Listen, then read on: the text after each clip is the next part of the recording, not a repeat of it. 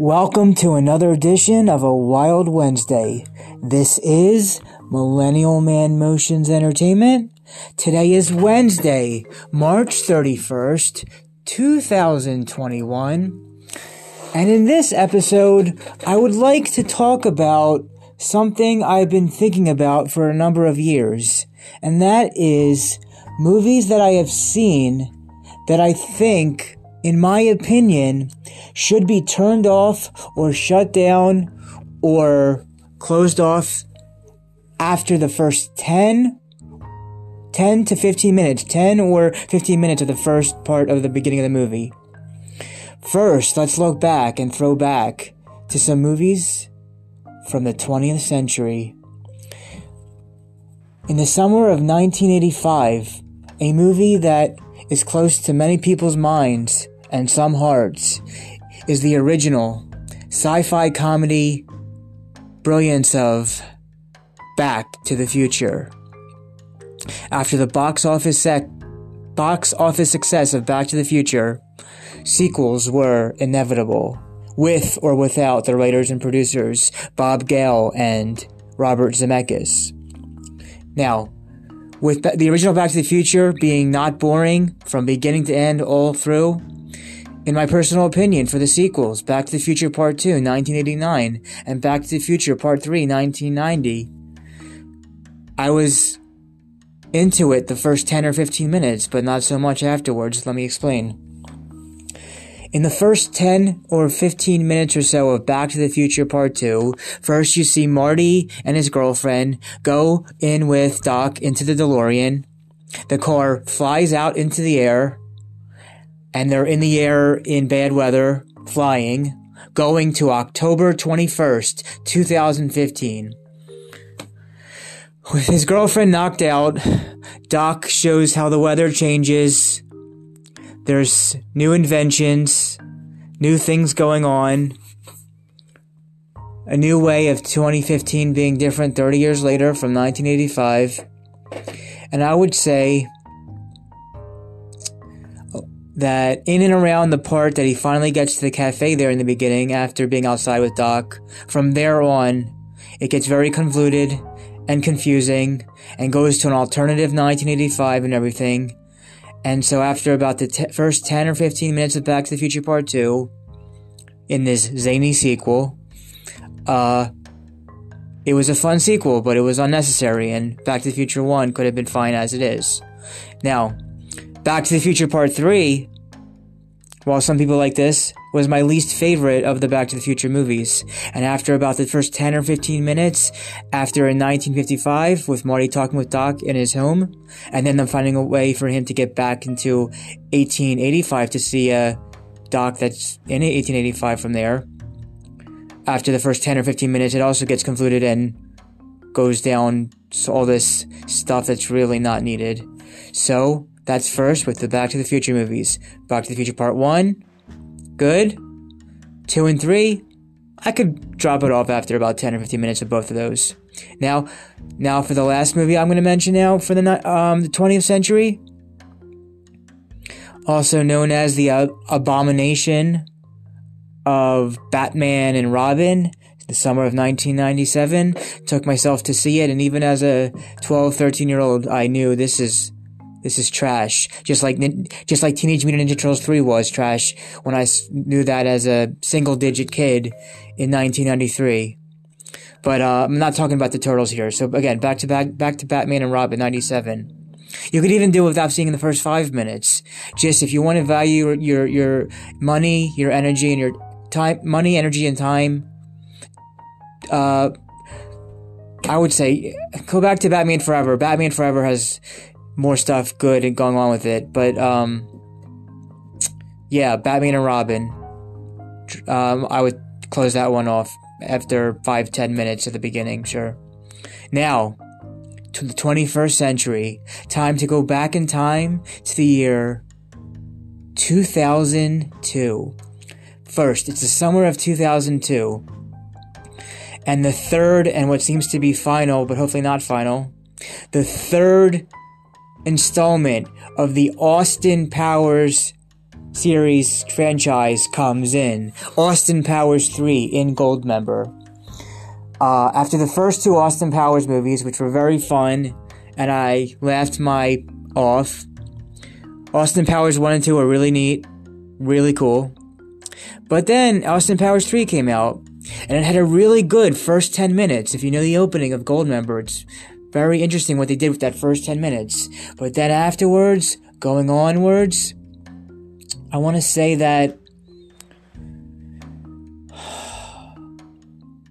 they repeat a lot of jokes from the first two movies, and it's not as funny because it's the third time you're hearing it. But at the same time, there are some funny new things they do. Not going to mention what the new things are because I want you to experience those new things they added for, your, for for yourself. But I did enjoy some of the new elements that were still making funny of jokes. But that first ten minutes were really good, and then it kind of just goes still funny, but downhill from there, and not as good as those first two movies. Still in 2002, I want to mention now the 20th installment of the James Bond 007 series, Die Another Day. Okay, this was really disappointing and disconcerting because here we go. The first 10 minutes, opening action sequence with uh, James Bond dealing with dealing with um, a guy or two from North Korea. That was a good opening, and, and, and the action with him with them on the hel- those transportation things and all that, and then him getting tortured after the opening. I'm like, oh well, great. Let's see where this goes. But then after the credits are done, the awful, atrocious credits of Madonna. I don't like her as a singer. I don't like her any of her songs. I don't like Madonna, but that's another story after those first 10 minutes and then in the opening, it dropped off a lot. Now, it, it was even good, maybe even up to 20, 25 minutes. But after that 10 minute opening, it still, oh, where'd it go? Why, why couldn't it be more of involving with going more with what happened with those first 10 minutes? It could have been so other ways better than what they gave us like 30, 25, 30 minutes on, on and then all the way till the end which was really uh, sucky for uh, the uh, 40th anniversary and 20th Bond. It could have been so much better after that 10 minute opening. Okay, we're going through another comedy now, but the year is 2005. Two comedies came out in the summer of 2005. One was The 40 Year Old Virgin, which I found hysterical the majority of it all throughout. But the other movie I want to mention of the com- of the comedy comedies of 2005, the summer of 2005 is Wedding Crashers. Oh, I really like them. The uh, Owen Wilson and Vince Vaughn crashing those weddings in the first 10 15 minutes of the movie. But then around the 15 minute mark, when we get Christopher Walken involved and his daughters and the, them, those guys pursuing his daughters, uh, I wasn't into knowing that storyline. I'm like, come on, let's crash some more weddings for the whole rest of the movie and see where that goes. So, Wedding Crashers to me, I drop off after the 15 minute point. Now, I like to think that there's movies that also dropped off after the 10 or 15 minutes for me in any years from 2006 to 2014, but off the top of my head, I cannot recall any movies between from 2006 to 2014 that I really think dropped off at 10 or 15, at least not at the moment. So, unless one day I think of movies in those years that had it, that will not be the case. Same for the years 2016 to 2021 about drop offs where I didn't care for the movie at the 10 to 15 minute point. But now let's go back six years ago to the year 2015. And I want to talk about the 24th official movie in the James Bond series coming out in the autumn of 2015 Spectre. Okay, in 2012, in the 50th anniversary with Skyfall, Sam Mendes made an, uh, a movie that most, not everybody, but most people liked. And then at the end of Skyfall, M gives James Bond his new assignments. As M says, Are you ready for more, more some more work? And then James Bond says, With pleasure, M, with pleasure. And you think, oh, great. So in the next one, the, in the next one, uh, the Daniel Craig's fourth movie, he's fourth movie, he's finally going to go into a real a mission, a mission, a standalone mission, like the old James Bond movies were with the Bonds before Daniel Craig. But nope, no, that's not how. That's not how the fourth the the fourth Daniel Craig movie opens.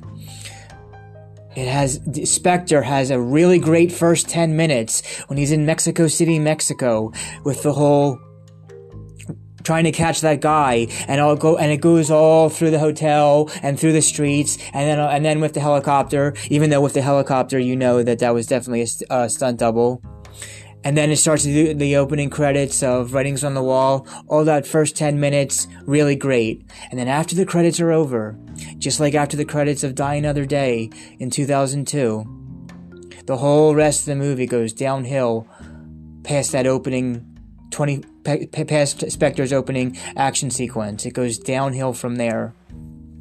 So, we have yet to see if um, No Time to Die Bond 25 really comes out in October of 2021, 2021, we have yet to see if the opening 20 minute action opening action scene is is better than what we've got in previous James Bond movies.